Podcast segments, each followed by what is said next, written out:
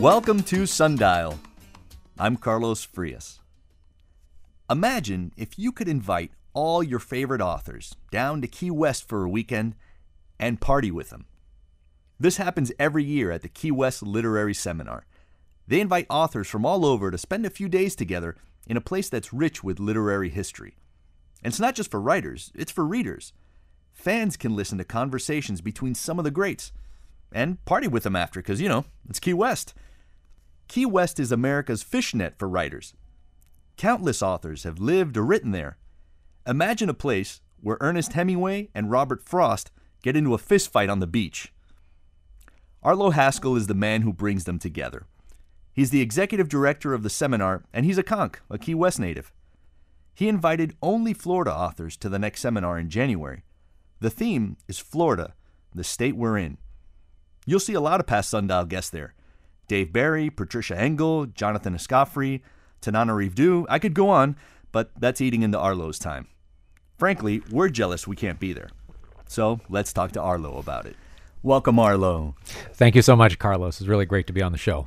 I mean, just that list of names. I, I'm I'm so I'm so jealous of you that uh, that that you get to kind of host these uh, these wild, interesting characters. Oh man, them. it's it's uh, it, it really is a lot of fun. I mean, you kind of hit the nail on the head. Um, that that that is my life. I do get to invite all of these great writers down to Key West and, and throw a four day book party. It's it's awesome. And it's the the thing that to me that's the most interesting is that it's this idea that it's not just because you hear a seminar and you think, oh, it's these writers coming together as like a uh, kind of uh, working with each other, but really it's like a celebration of it's it's it's letting fans into the building and and have them have that contact, right? Yeah, absolutely. I mean, I think the you're you're right. The title seminar, you know, makes it seem you know intellectual and heady, and it is that. But it's also um, you know very informal, very intimate, very fun. It's it's you know it's smart people getting together to talk about the books that they love, and and uh, you know to hear from some of the great writers on stage. So talk to me about the theme this year because I know you guys you guys try to theme it and bring in different authors different years, so it's not just the same folks every year. Uh, but this year you're kind of are drilling down on Florida, right? Florida, Florida, the state we're in. Tell me about what was interesting to you about turning the camera inward. Yeah, well, you know, a couple of things. Um, you know, Florida uh, has has come a long way, like culturally and in a literary sense, um, over the last you know 40 years or so. Last year, Key West Literary Seminar, we celebrated our our 40th anniversary, and as we kind of entered into our fifth decade, we wanted to a little bit kind of look back at our roots as an organization, and um, you know, the the roots of the seminar really goes back to a guy named David Kaufelt, um, his wife Lynn Kaufelt, were the the co-founders um, of our group back in 1983, and and David had uh, moved down to South Florida from New York. He was in publishing. He was a novelist. Um, and he was just trying to put together like a, a book event in Key West. He was talking to New York publishers, said, you know, let's bring some of your writers down. There's a lot of readers down here. A lot of people want to want to see these um, these folks. And and And the timing of it is interesting too because the Miami Book Fair also turned 40 this year. Exactly. So it seems like folks were already literary minds were already coming together and saying, "Let's let's let's create a draw here. Let's bring some attention here." Exactly, exactly. There was this, you know, I mean, we grew up sort of side by side with the book fair. We were out there, you know, one year one year earlier, and then the book fair came ah. along. But the but the word that that David Kaufelt got back from New York publishers when he tried to to put together this book tour, they said they said nobody in Florida reads, oh nobody in Florida buys books. Oh my God! I want to, I want to, I want to throw the gloves off right now.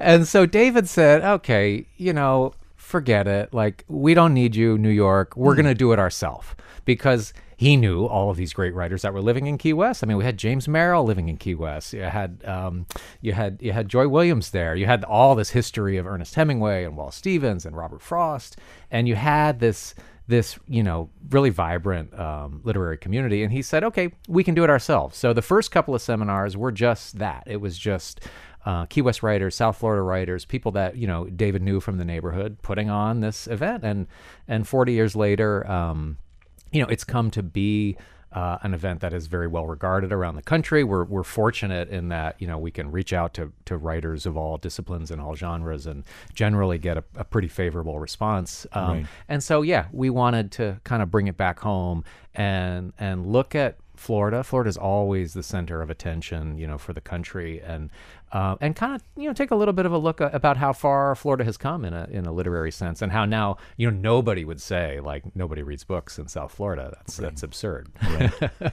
well, talk to me, take me back a little bit because Key West has long been, like you were saying, there were some folks who were who were local to Key West. Key West has long been a place for authors and writers to create. Why do you think that is? What is it about Key West that, that has drawn writers over the years? You know, it's a good question. It's a question I get asked a lot, and and um, my answer is a little, you know, uh, uh, uh heady perhaps. But, but what I think, um, what I think writers are looking for fundamentally is a sense of perspective. Mm. Uh, a, a, point of view, you know, is an important literary technique, and writers need to get a little bit of a distance from their subject uh, before they can write about it. Mm-hmm. And I think for American writers, uh, what Key West offers is uh, a sort of one foot in the American experience and one foot out, you know, on the sort of crossroads to the Caribbean experience. So you're you're in the United States, but you're just far enough away that you can kind of like turn around, look over your shoulder, and get a real perspective on American culture and on American life. And I think that that sense of distance, of perspective, um, has really been something that that has you know creatively uh, uh, propelled a lot of writers who have come to Key West. Right, writers and creatives in general. I mean, obviously, yeah. Mm-hmm. uh, you know, Jimmy Buffett famously from yeah, Key West. Course, so, like yeah. lots mm-hmm. of musicians over the years and songwriters and lyricists, folks who are just kind of creating. And so, it's a little bit of um, it's kind of getting out, getting out of uh, of like the regular state of mind a little bit and looking uh, and actually having like like a different cultural influence, influences too. Yeah, right? absolutely. I mean, it's that, and you know, the, the the weather doesn't hurt. You know, a lot of the uh, right. you know, the literary uh, you can write you can write outdoors uh, for like ten months out of the year, maybe. You know, New York is still the center of the publishing industry, and uh, it doesn't hurt when you when you invite people to come to Key West in January for something. right. But yeah, it's always drawn writers, and then.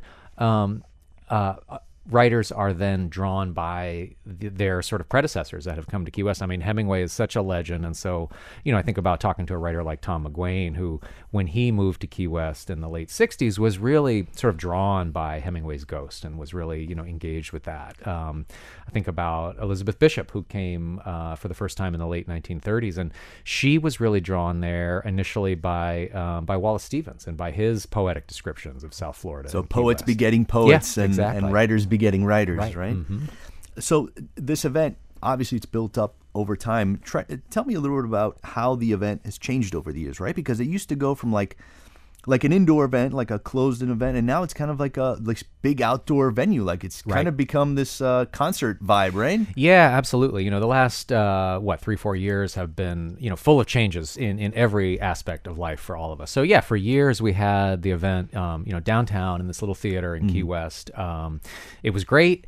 It would sell out immediately, literally a year in advance. We would put tickets on sale, and we would be completely sold out in less than five minutes. Wow. Um, it was Which great. is great, but also exclusive, right? exclusive right Yeah. it was it was great but so many people were left wanting to attend that couldn't. Um, so you know when the pandemic came around we just had to we had to readapt. We couldn't we couldn't do it indoors for a couple of years and we decided to reinvent it as an outdoor event at the this beautiful you know outdoor venue the coffee butler amphitheater in key west. Um, and that's where we've been. I guess this will be our third year outdoors. Um, and yeah you're out there you're you're you know you're right by the ocean. Um, you've got the kind of palm trees all around you. It's a very it's a very like key west vibe in a way that before uh, it wasn't. Some people before would say wait a minute i'm going to come all the way to key west and like sit in the dark uh, in a Yeah. theater for a few days. So now you can you can you know hear all these writers but yes it's in an outdoor venue. It's there's um, you know there's lots of capacity. And you know consequently we can just we can uh, you know, do a better job of fulfilling our mission and just like reaching a lot more readers. And there's a lot more opportunity for people to come in. Tell me about that and the way that it's changed. Like, what are some moments that you've seen now that it's open, that it's an open venue, and and if the whole goal is really to involve readers, because so much of it is is people people who just love reading, who love um, the activity, not so much like a writer's thing. So tell me about how you've seen it um, like benefit readers in a, in, in a way that you like. Well, it has a it has a more casual quality, right? And I think people sometimes people are you know intimidated uh, by a literary event. They think, oh, that's not for me. I, you know, I'm, I'm I'm not a I'm not a writer. Is this really something for me? And now it's you know it's just like if you um, if you're if you're a fan of music. You go to a concert. You don't have to know how to play the guitar or play the piano to go to a concert. Everybody just knows you go and you listen and you have a great time. That's a great analogy. and, yeah. and that's what the literary seminar, you know, is all about. It's just about coming in as a reader, you know, listening to to these great writers on stage and, and learning from them, uh, whether for entertainment or for you know more, you know, whether you're a writer as well yourself. Um, so, but it's it's fun to see people bring their families. You know, little kids can can roam around and don't have to feel like hemmed in by the confines of the theater. Can kind of run on the grass while it's happening. People bring their dogs sometimes to run around, um, and it's just it's a fun you know casual vibe out there.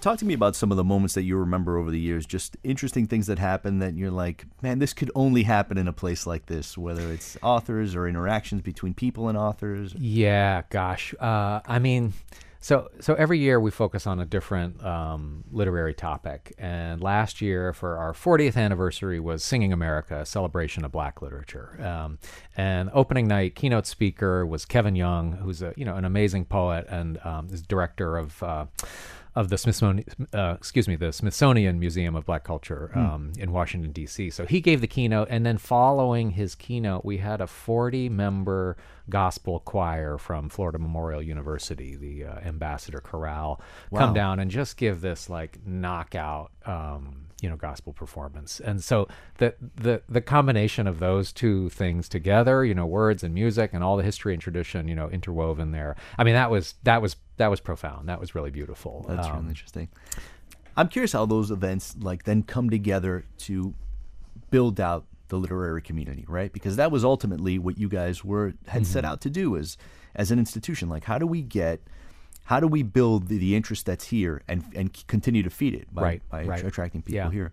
Talk to me about how this event helps to play into that. Yeah, yeah. You know that really speaks to our you know mission as an organization. I mean, you know, um, number one, we're we're focused on supporting discussions around literature, around you know important books and their authors. Um, you know, number two, we're we're about um, Key West's literary history. We're about protecting Key West literary history, preserving it, but not not just. Um, preserving it like encased in amber, you know, as a part of the past, but making sure that it's really this like active, vital, you know, living tradition today. Um, so, you know, we we uh, award a lot of scholarships every year to teachers and librarians, to writers from all around the country. We want to make sure that literary culture in Key West continues to, you know, draw a lot of people. Um, Key West, like like Miami, like all of South Florida, has you know changed so much over the last 40 years for good in terms of cultural development and for bad in terms of development development and and overpricing of housing and just you know it's it's an expensive place right, um, Right. so we you know put a lot of our resources into into bringing um, writers to experience Key West and to you know let people like engage with with that culture and just yeah just make sure that that's part of of what's happening today Talk, talk to me about that about making the event, uh, making the event and these events more accessible. Because you said, you know, obviously you're giving back to teachers, to librarians, Mm-hmm. to to folks who who have a, an interest in the written word. Um, talk to me about how you've done that and why that why that's so important to what to continuing it. Yeah, I mean that's a it's a real you know passion of mine. Um, uh, you know, teachers and librarians are so important for literary culture. Obviously, that's that's where we you know uh, encounter books, where we where we where we get get our books. Um, and so this scholarship program that that we started um, about a decade ago, I guess, is Oh, wow. particularly for teachers and librarians of all kinds. Like we'll bring in, you know, uh, first grade teachers, middle school teachers, college professors, community librarians, you know, university librarians, just people who are doing good work in their community to bring books to whoever their community is. And so we, we get, you know, tons of applications every year for this program. And we just try to find, um, you know, the right sort of class of people. We bring them down to Key West, you know, everything is covered for them. And what we hope is that they come to Key West and they, they have this, you know, really rewarding kind of, uh, you know, moving experience that, that rewards them for all the work they've put in and like energizes them to go back to their community. So a little bit of that like Key West literary tradition and energy can like radiate out into the country into into other parts of the world. Our guest today is Arlo Haskell. He's an author, historian, and the executive director of the Key West Literary Seminar. Arlo, you've put on such a, a, a great event here, now going on 41 years, right? And um, and it's not just a job that you do. It's this is something that's very that's it's part of your your growing up, right? Like going back to like your mom, she was a previous executive director. Yeah, right? yeah, yeah. It's a it's a real family affair. um, when I was a, a kid, um, my mom Monica Haskell was the executive director of West Literary Seminar for I think eight or nine years, um, and for a time the seminar offices were in the house. You know, I, I grew up in. So, you know, I grew up like knowing this organization. I grew up knowing the literary community of Key West, and, and really just like steeped in in that tradition. Um, so you know, then years later, my mom had left that job. I would like volunteer when I was home for college. You know, more years went by, and then I stumbled into like a part time job uh, with the seminar in like 2008, and steadily built that part-time job into a full-time job and mm. then eventually took over from our former director uh, right. miles frieden um, back in 2015 and you know have had the great uh, privilege uh, to be running the show um, ever since uh, it, your mom clearly had a love for writing and reading and, and she she put a great importance on on that T- talk to me about what what that household was growing was like growing up in when it was the festival was literally based out of your out of your house. Yeah, you know, I I grew up, um, you know, literally surrounded by books. We had lots of bookshelves in the house. Uh, I I grew up uh, with with um, you know print newspapers arriving on the doorstep every day, reading the Miami Herald. Who were know, the big reading the Key West Citizen? Who were the uh, big readers in your life? Yeah, well, uh, who were the big readers yeah mm-hmm. reader because it's always there's always got you have to have like a culture of reading around you right? Yeah sure. I mean i you know I, all i remember is that I was reading from from the earliest age, and mm. I was reading stuff that was like way above my age level that I probably shouldn't have been reading. you know, reading like Stephen King as a little kid, um, and and reading kind of like South Florida writers. Reading, uh, I don't know if you remember Tropic Magazine, the Sunday insert that used to come in the Miami Herald. Absolutely, some Loved, the, all the greats, Carl Hiaasen, yes, uh, yes. Tananarive they all went through Tropic. Yeah, you know, Dave Barry, they all wrote for Tropic at right. some point. Love that yeah. magazine. Remember like reading that as a you know 9, 10, 11 year old kid and and uh, coming up to speed on you know whatever uh, whatever was there. But um, yeah, it's I mean my mom is is still a you know a, a big reader, and um, you know just I just grew up with that as very much um, part of my world. I'll say you know the funny thing is um, I I knew about Key West's history of writers. You know, I knew about Ernest Hemingway and Elizabeth Bishop, who we should talk about a little bit more later as well. Yeah, um, you guys, the, the, seminar bought bought her house. That's right. right? That's right. Yeah, yeah. Um, I knew about Wallace Stevens, but I didn't know that like anybody else knew about them and cared about them. It was really only when I went to college, you know, 18, 19 years old, and I took some literature classes, took some poetry classes, and I realized, oh these are these are big deals. These are these are names that people care about. Elizabeth Bishop. I thought I thought this just like a local poet, right? um, so that was a you know that was kind of eye opening. It was uh, you know I, I grew up knowing writers as people who were uh, you know, down the street, so to speak, even if they weren't literally down the street, but it was a very like casual kind of relationship. So for you, it was a little bit of a change of perspective. Like the reason that people come down to Key West to have a change of perspective, you kind of had to leave to see like, oh, exactly. this is an this is an interesting, important literary place. Exactly. I mean, I think that's often the case. People grow up and and you don't realize what's special about your hometown until you leave it necessarily. Right. And that was definitely the case for me with with uh, you know in terms of the literary history there. When did when did you start really um, focusing on that on on the writing side of your interest but also kind of telling the story of Key West because yeah. that's been a part mm-hmm. of your your background and your work too. Right, right. Well, I came up, um, you know, as a poet. I mean, poetry is my first love as a writer, and that's what I studied. Um, who you know, who encouraged you to that? What what brought you to that art form, and gosh, um, I I was into writing poetry as a teenager. I, I, would be embarrassed to look at any of it now, you know, but I was into writing poetry. At, certainly in high school, I had journals yeah. and journals of poetry. Um, and again, when I got to college, I had the opportunity to study with um, great poet John Ashbery uh, at college, and and it really opened my mind up to a whole whole different you know world of, of what uh, what poetry, what contemporary American poetry is like. In, in, what way? What way did that do that? That made you think differently? Gosh, um, it was just I, don't know how to describe it. It's like if you if if you've never had a certain kind of like delicious food before and you bite it and it just like blows your mind about what the possibilities are. Um, you know working with with ashbery at bard college it was just a different level of poetry and it was it was something that engaged with the world in, in very you know different exciting ways for me. Um, um, And and so part of that part of that is also you know so much of writing is is finding ways to tell your story or show your your perspective. How Mm-hmm. Did how did that how did you return to Key West and Sure, the idea of yeah. telling stories about yeah this place and my the Yeah. way I fit into it? Right. So my first writing about Key West was poetry. And then when I started working professionally with the seminar, I was actually initially working to kind of like tell our story to a, to a broader audience. And I started digging into the histories of poets and writers who had lived in Key West. So I Uh-huh. was writing very short nonfiction pieces about Wallace Stevens, about the fight that Wallace Stevens and, and Ernest Hemingway had. Histories about Oh, I Elizabeth got Bishop I, in Key West. I got to hear that. Gotta- did, we have it wrong at the beginning? That was Robert Frost and him. you did. We did. But I told you. Correct me if we get something wrong. yeah. yeah, Stevens and Frost met in Key West and also didn't really get along. But but Stevens and, and Hemingway actually came to blows on a street corner, you know, in the middle of a of a rainstorm one night. Do we know what that was all about? uh, what was it all about? Um, Stevens had been at a party, um, had bad mouthed uh, Ernest Hemingway to um, Ernest Hemingway's like niece or cousin or something like that. Somebody ran home to tell Ernest Hemingway.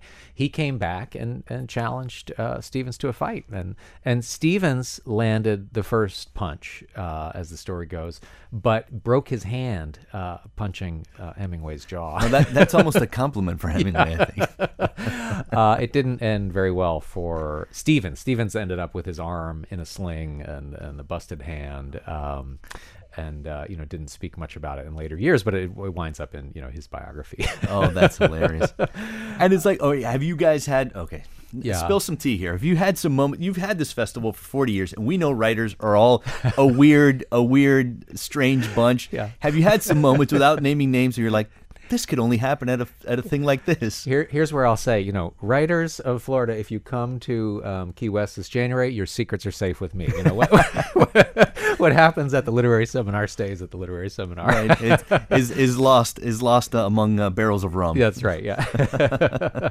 uh, but so I jumped from writing those kind of short form um, nonfiction pieces, um, and then I, I got uh, interested in the history of the Jewish community in Key West. Um, Interesting. Are you Jewish background yourself? I, I am not. Uh, my wife is Jewish. Our, our daughters are Jewish. Um, but I, I took on that history uh, initially as a as a as a Key West history project. I was I was approached by a woman named Susie Savage who had done a lot of um, you know background uh, history, collecting family histories, family documentation, family photographs. Um, had long thought that she would write. Um, this this story of of the Jews of Key West, and then realized ah I need somebody else to to take this to the finish line. So I I took that book on actually initially almost as like a ghost written kind of project. I was I looked at her materials. I said, oh yeah, this is great. This is interesting. I can do this in a couple of years and turn it out.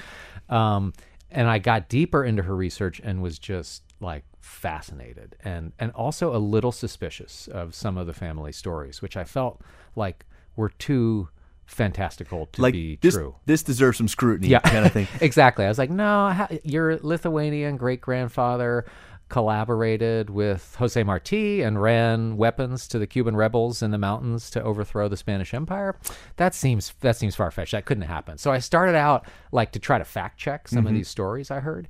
Um, found out in the course of my research that these stories were true. That story in particular was true, and and not only was it true that it was like this one person, Louis Fine, involved, but that it was a whole generation of Jewish men in Key West who had collaborated with the Cuban rebels of the 1880s and 1890s. Wow. so Um, you you were able to kind of trace these these uh, these iconic moments that uh, that was part of Jewish history, but it was also part of integral to Key West history. Absolutely, and I would say part of you know Caribbean history and really significant regional history that hadn't been um, that hadn't been explored before, and had been, but for that one family, had been kind of lost from family history. Uh, other families didn't talk about it. Uh, like the cigar trade, for instance, is Mm-hmm. something that we always uh, attribute with right with uh, with uh, with Cuban immigrants and, Right. and uh, Cuban migrants coming to Key West first to set up the first uh, cigar industry, but that that had a, a Jewish connection to the beginning. right? Absolutely. I mean, the the cigar industry, you know, in South Florida was really it really was started by these, you know, Jewish tobacco magnates That's like, really uh, like. Julius Ellinger, Samuel Seidenberg, Pinkus Pohalski, who who then got into it, you know, alongside of Eduardo Gato and some of the other big Cuban manufacturers at the time. Um, so all of that, you know, history was just it was it was fascinating to me, and it became what what had started as a a sort of like I said, a ghost written, you know, work kind of project became a total labor of love. And I sunk, you know, seven years of my time into it, doing a ton of, you know, documentary research, primary um, sources research, and uh, and building out, you know, that book, The Jews of Key West, uh, which which came out, uh, oh, I don't know, a few years ago, 2019, I think. Okay. Well, that I think that kind of really ties into your your pride of from being from Key. West. Not just pride, but like you're from a place and you leave, and then you have like this this interest, this keen interest in it, and you kind of look at it in a different way, maybe, right?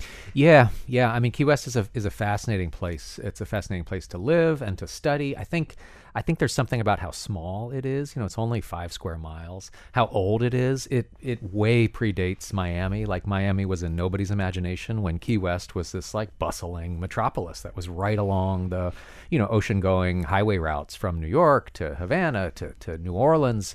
And so there's so much going on there historically, so much happening, and you you can because it's so small, you can like trick yourself into thinking that you can learn everything, which is which is tempting as like a reader and a writer. Um, and and yet the more layers you scratch away, just like the more fascinating stuff is. So it's just uh, it, it's an endlessly fascinating place, and and yeah, it's my home. So I feel like I'm learning uh, learning something about the place I grew up. I'm learning something that I can you know pass on to my children um, even in learning history I, as i you know you asked if if i was jewish and my, my book is dedicated to my wife and to my daughter aviva through whom this history has become my own. Like i you know i learned this history and i get to pass it on to my jewish daughters growing up in, in key west today. It's it's uh, you know it's it's a beautiful thing. And the, the seminar that you helped put on is kind of uh, it seems like an extension of that, a real pride in in a pride in place. So, talk to me about what folks if folks are going for the first time, what kind of things can they expect? Yeah, I mean, if you're coming to the seminar for the first time, you're just you're going to see amazing, amazing writers, as as you said, you know, Carlos at the top of the show, um, you know, amazing Florida readers like like Dave Barry, like Carl Hiaasen, who you, who you're going to have on the show uh, this week, uh, Tananarive who you had on the show recently, and just great conversations. Hmm. We we we don't do a lot of like prepared presentations or just book readings. We really lean heavily on the conversation format. We try to do you know what you and i are doing on this show right now to have kind of unscripted unpredictable conversations about um, you know whatever comes up between Carl Hiaasen and Dave Barry, talking about their their shared history and their shared interests and their writing. Uh, you know, we, we might put Tananarive Due together with Gilbert King to talk about um, their very different works exploring you know kind of racial violence in North Florida during the the years of the 30s and 40s. Um, and so we we just you never know what you're going to get at a, at a Key West literary seminar conversation. It's going to be surprising. It's going to be something that's only happening, you know, on that stage. Um, it's unique and it's it's special. And hopefully not uh, fisticuffs on the beach. Right. Hopefully not that. We have never had that, to my knowledge. yeah, that you'll admit to. Yeah. well, our guest today is Arlo Haskell. He's the executive director of the Key West Literary Seminar, which is happening from January 11th to the 14th. Arlo, you have a kind of a deep history and a deep interest in Key West um, because you're from there. And um, obviously, the seminar is an extension of that, bringing great authors from around the country um, here uh, to talk about you know the literary community. And um, but part of it of your work in Key West is also just the preservation of Key West. You, if I'm not mistaken, you were involved with um, with the um, the Cleaner, Safer Ships group, right? hmm Yeah, that's right. Now, I, that it's funny because Carl Hiaasen has a, a fictionalized version of that in his new book Wrecker, and we'll, we'll we'll be airing our conversation with Carl tomorrow about it. But I want you to tell us the inspiration of it. That cleaner, safer ships. What what is the problem that Key West was facing that you as a local were like, I need to be involved in this? Yeah, sure. Well, um, you know, I was I was born and raised in Key West. Grew up, uh, you know, snorkeling and diving and, and fishing down there, Hmm. um, and you know, have seen the steady degradation of the coral reef environment in, in, in the Florida Keys. Um, have also, you know, seen for you know my entire life uh, that the local community uh, is not a big fan of the the cruise ship traffic in Key West. Um, the problem with cruise ships in Key West, uh, the large ones that come there, um, they're really uh, too big. Uh, too deep drafted to go into our very shallow channel, very um, shallow harbor, and so they cause this physical disturbance of the bottom. I mean, they literally muddy the water in front of your eyes, and that that mud, uh, turbidity, and sedimentation is is um, you know bad for corals. It's it's lethal to corals, especially you know juvenile species of a lot of corals. and it's like such a part of the like one of the things that draws people to Key West is is that is that part of the beauty for it. Right. So it's the it's kind of like the um, you know, like the too many tourists visiting idea Mm-hmm. kind of spreading from there. But you guys did something about it.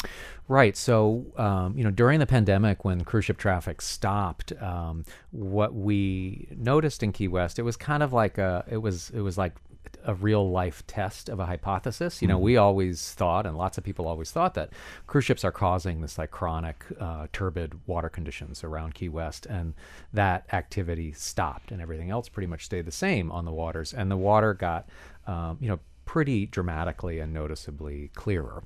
Um, so it was the kind of you know firsthand environmental evidence that um, that that compelled us to act and to put three referendums on the ballot in Key West. We thought, well, the people who live here ought to be able to decide how much cruise ship traffic we're going to get. And you let, kind of led that charge, the Cleaner That's Safer right. Mm-hmm. Ships group, to, to get those referendums on it, and and it worked, right? The lo- the residents voted. It worked. We put three referendums on the ballot in November 2020. Um, they all passed. Two of them got 60% of the vote. Another one got 80% of the vote. Uh, I mean, it was overwhelmingly popular to put these, you know, basically common sense size restrictions on sh- cruise ship activity. Like only certain size ships uh, Exactly. can can make their itinerary here because Right. bigger ones will destroy our ecosystem, part of our ecosystem. Right. Not not a ban on ships. We've never had a problem with smaller ships coming in, but a but a limitation that said, uh, you know, only ships of a certain size can come in.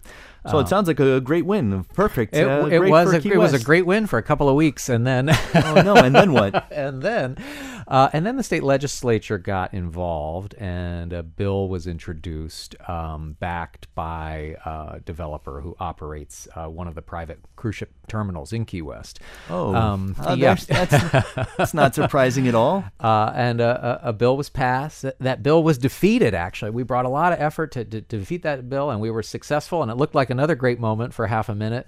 And then the, an amendment was slipped into the transportation bill at the last minute, which um, preempted the local uh, laws that had been put into effect in the city of Key West, uh, essentially uh, saying that those those laws, Key West's laws, couldn't be enforced. Uh, the governor signed it, and we were kind of back to to square one, except that uh, the people of Key West knew that they had been robbed. It was clearly demonstrated that a great majority of people didn't want this activity to, to happen, uh, and that that um, you know that democratic vote was was overturned, and that right of self representation was was taken away from from our community. I, I, I'm, I must, I can't imagine how that must have felt to to create this effort as someone who's locally who has your low, your investment is your hometown and have that kind of overturned. you know, it it, it hurts, um, and uh, it it compelled us to keep working. Okay, so so the Committee for Safer Cleaner Ships is myself, my brother, and the Benson brothers, boys that we grew up with down there. We've known each other our entire life, and and and when we care about something, we keep fighting and we don't give up. So since that time, we have continued to advocate at the local level for means that the legislature left open to us uh, to continue to place limitations on cruise ships. And in fact, today we have now, um, you know, our efforts have, have gotten the city to put into place a number of policies, most of these fairly quiet, uh, that have reduced cruise ship operations in Key West by about 50%. Oh wow, okay. Um, so even though the big story was, you know, referendum passes, governor overthrows the referendum, quietly we have since then put together other city policies um, and have have made a you know really a, a big big impact on that ship traffic so that you know environmentally damaging activity is now down by about 50% Wow, wow. Okay, that is something definitely then Mm-hmm. to, to be to be proud of. Well, I think that kind of goes into your the, your idea of this preservation effort, right? Yeah. Mhm. Um, it could, because caring about the history of a place and like what was there before, but also who can who can benefit from this in the future. Right. And part of that is you guys bought um, the Bishop House, right? That's right. That's right. Yeah, the Key West Literary Seminar. We bought um, this historic uh, home where the great American poet Elizabeth Bishop lived in the 1930s and 1940s. You know, uh, and, and and you're right. I mean, my at, at my core, I, I mean, I love Key West, and I want to I want to protect what's um, left in Key West, what's valuable in Key West, the heritage, the history, the environment, um, and so what we're doing with Elizabeth Bishop's house, um, it's a it, it's a house that has remained largely untouched since the 1930s. It is extremely rare, as you know, in South Florida, for a home not to be like remodeled every six months within an inch of its life and to have all kinds of like crazy modern concepts thrown at a beautiful historic building. This building has wood floors, wood walls, wood ceilings. It never had a granite, you know, kitchen. No granite countertop and it never had drywall put in. It never had air conditioning. Okay, it was just this simple Key West conch house built in the 1890s, lived in uh, by Elizabeth Bishop in the 30s and 40s. So, you know, we recognize this as a real architectural gem, a real piece of Key West history, a piece of national American literary history. And you, as a guy who grew up reading her, not both reading her work and as you know the folks down the street, what is it like to move through her house now? And It's, I mean, it's What is it's- that if- that's- it's like it's one of the most exciting things I've ever done. It's so special. She she wrote so many letters about this house, about this neighborhood, about her life in Key West. So it's like you really have a sense of her in this space. Um, and yeah, we've been we've been working on restoring this house uh, for about four years now, and we're the end is in sight, although it's still probably a year out from now. Um, and ultimately, when we're finished with our restoration, um, the Elizabeth Bishop House in Key West will become you know the new headquarters of the Key West Literary Seminar and uh, open to the public um, poetry garden in Key West, so the public will be able to come through and, and learn about Bishop's life and legacy in Key West, that era in Key West, through the the plants and the fruits that that she knew and loved in Key West. Um, and yeah, it'll be a you know, hopefully if we do it all right, it'll be a real portal, you know, into that time and kind of an opportunity to see Key West through the eyes of this great American poet. Well, that's one of those things that, that sometimes is, like you said, is lost to development. Is you lose pieces of those history and enable this kind of stand in a place and, and put yourself in a different time. Uh, I, in in the backyard, are there going to be sapodillas, right? Because isn't, isn't that wasn't that a wasn't that a, f- uh, a fruit a fruit of some notoriety? We've got we're just, we're working on the garden plan right now, and and Bishop wrote about what was growing there, right? So she she wrote about bananas, uh, muscadine grapes, avocados, mangoes, um, uh, sugar apple. So those are all going to be growing there. Sapodilla weren't growing on the property, so we're going to let those. You know, there are some other because you were places telling me around town. You were telling me some story about Stevens and Frost. Uh, That's right. I mean, one of Stephen the one of the like great ways to learn Key West literary history is reading letters written by writers who have been there. And one of my favorites, I was telling you offline, uh, is uh, when Wallace Stevens and, and Robert Frost had lunch at the Casa Marina, and and Wallace Stevens writes about bringing um, Frost a, a bag of sapodillas, and then they share a bowl of, of conch chowder on the porch. you, you should just do little one act plays, and one of them should be a recreation of the Hemingway. Oh, yeah. uh, Stevens uh, fight. I, I just I feel like I need to see that. I feel like the Yeah. people would appreciate that.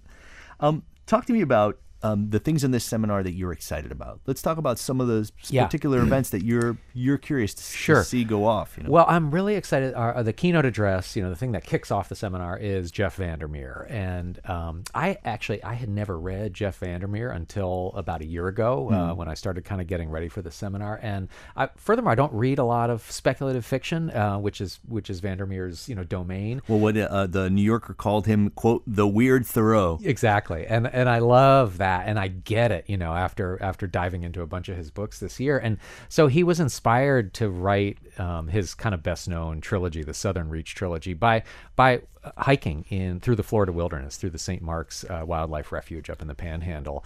Um, and I love the idea that you know Florida at its wildest can really inspire almost like these otherworldly landscapes and that's very much what happens in his work. Um, i think florida is is so beautiful as to be otherworldly a lot of times. Uh, you know a place like the everglades is like endlessly wild and strange even if you've grown up with it you know right in your backyard. Oh, I see. Karen Russell is there, and she she famously turned that into a version of that into Swamplandia. Yeah, kind of, she yeah. puts us a little bit of that magical realism. Yeah, absolutely. Um, so yeah, I'm looking. We've had Karen uh, Russell with us before, and she's amazing, and I, I can't wait to see her back in Key West. Um, I was asking Jeff like what he's going to get into in the in the keynote, and he's he's really interested in the, this idea of water and that like water lives here in Florida. Water is the thing that you know connects all of us and, and runs through all of his fiction, and so I love that concept, and I, I'm I'm excited to see where he takes that. You know.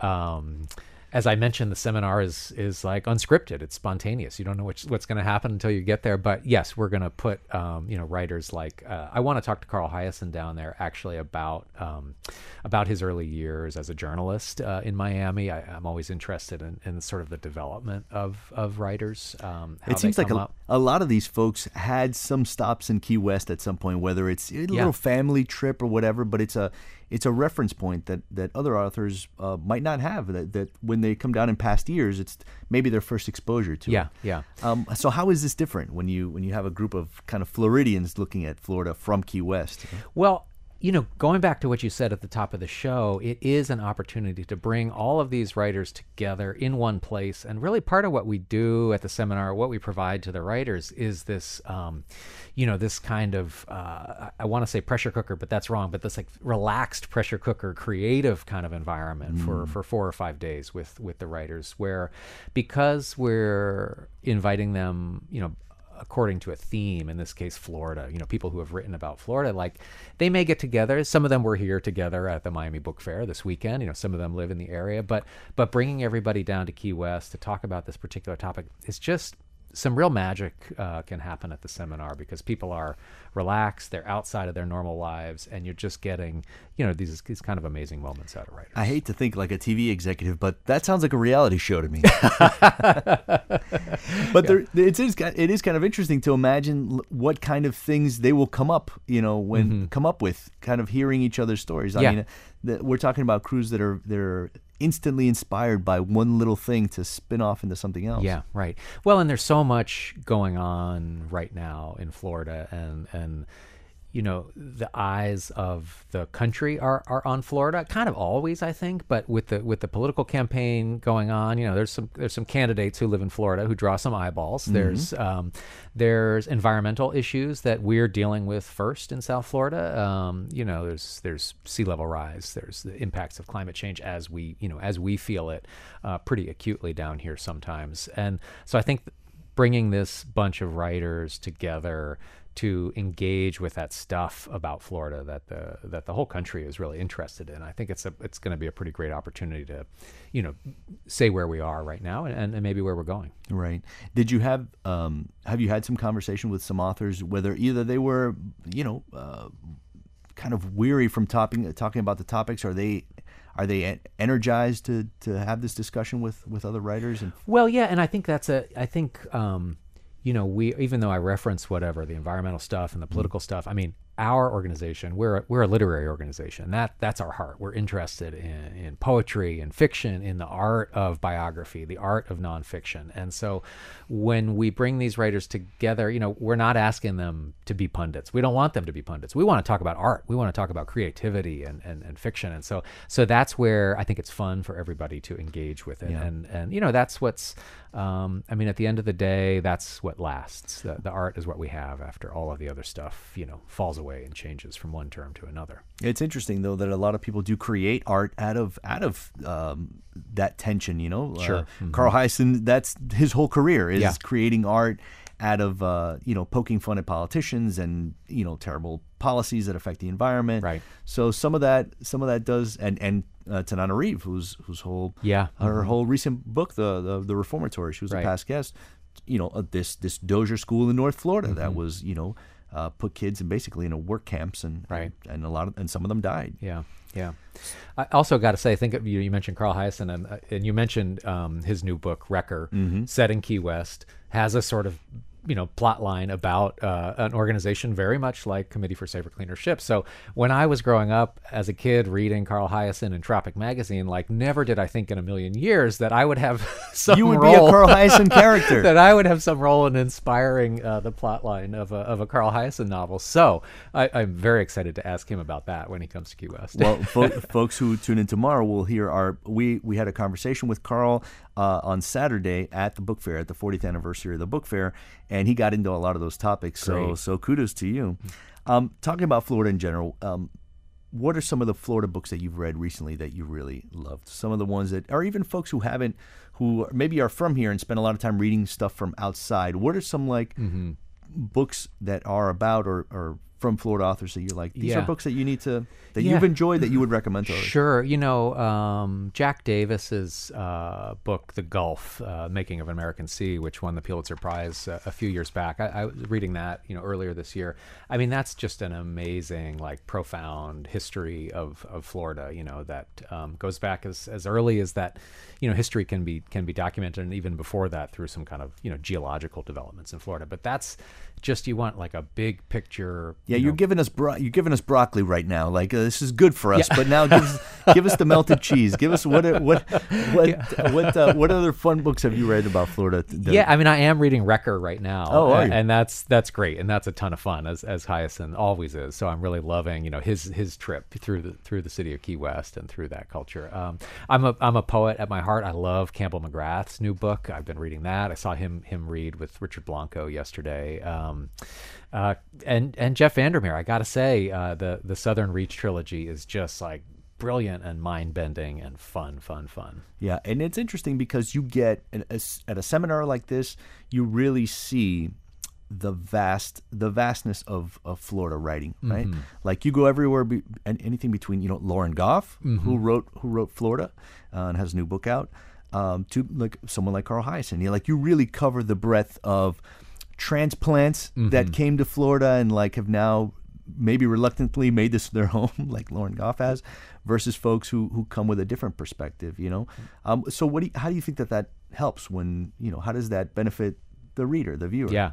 Well, I mean that's that's a very like fundamental fact of Florida is the the the you know the flow of travelers, of tourists, of snowbirds, of people who come to Florida for like a later chapter in their life, or you know, con- uh, on the other hand, people who grow up in Florida and then and then leave because of you know overpricing and, and all of the difficulties of, of trying to make it in South Florida. Um, so yeah, I think the the writers that are that are coming are definitely like reflect all of that. Some have been here for a lifetime, some have come in later life, but all of them have something uh, you know, profound to, to say about the place and some, you know, some insight uh, into the place. I just um, I've just started reading Tananarive's uh, book, The Reformatory.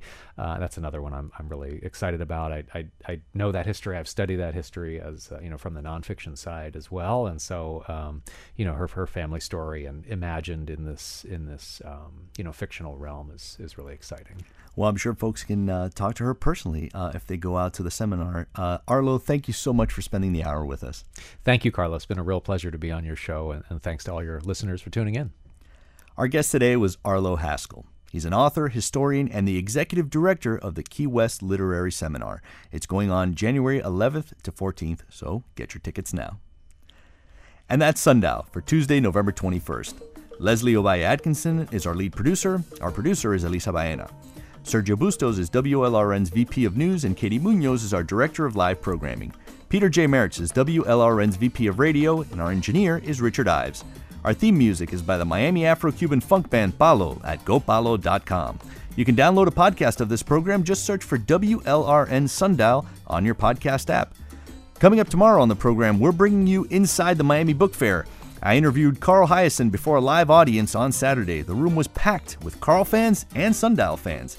We talked about his new book, Wrecker, and growing up in South Florida.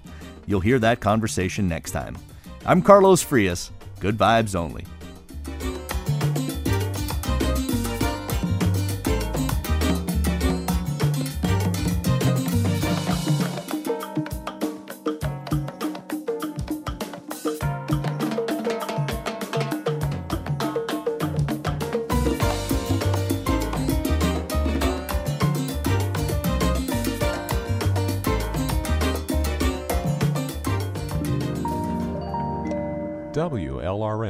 Media.